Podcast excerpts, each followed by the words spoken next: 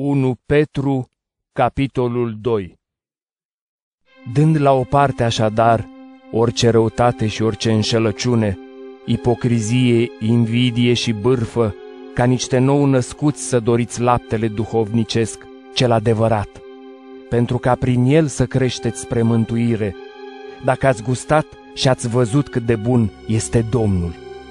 Apropiați-vă de el, piatra cea vie, neluată în seamă de oameni, dar aleasă și prețioasă înaintea lui Dumnezeu.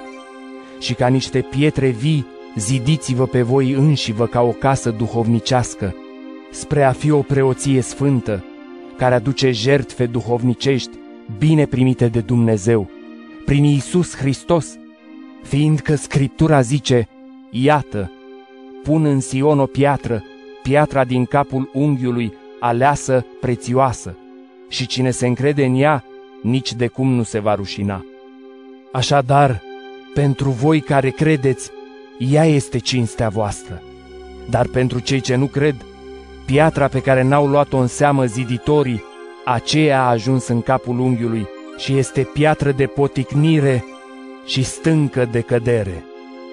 De ea se împiedică toți cei ce nu se încred în cuvântul lui Dumnezeu și la aceasta au fost sortiți.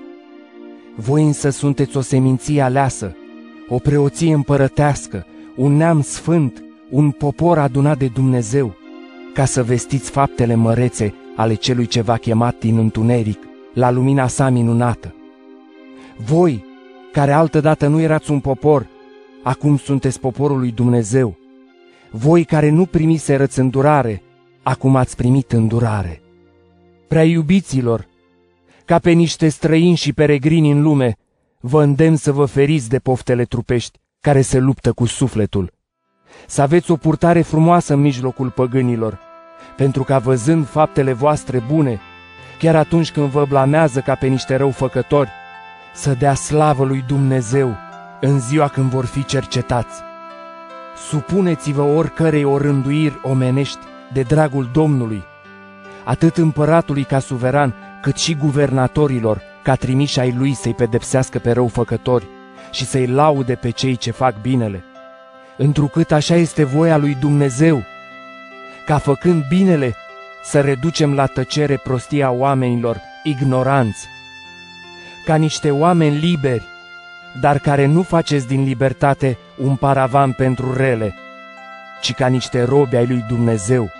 Respectați-i pe toți oamenii, iubiți frăția credincioșilor, temeți-vă de Dumnezeu și dați cinste împăratului.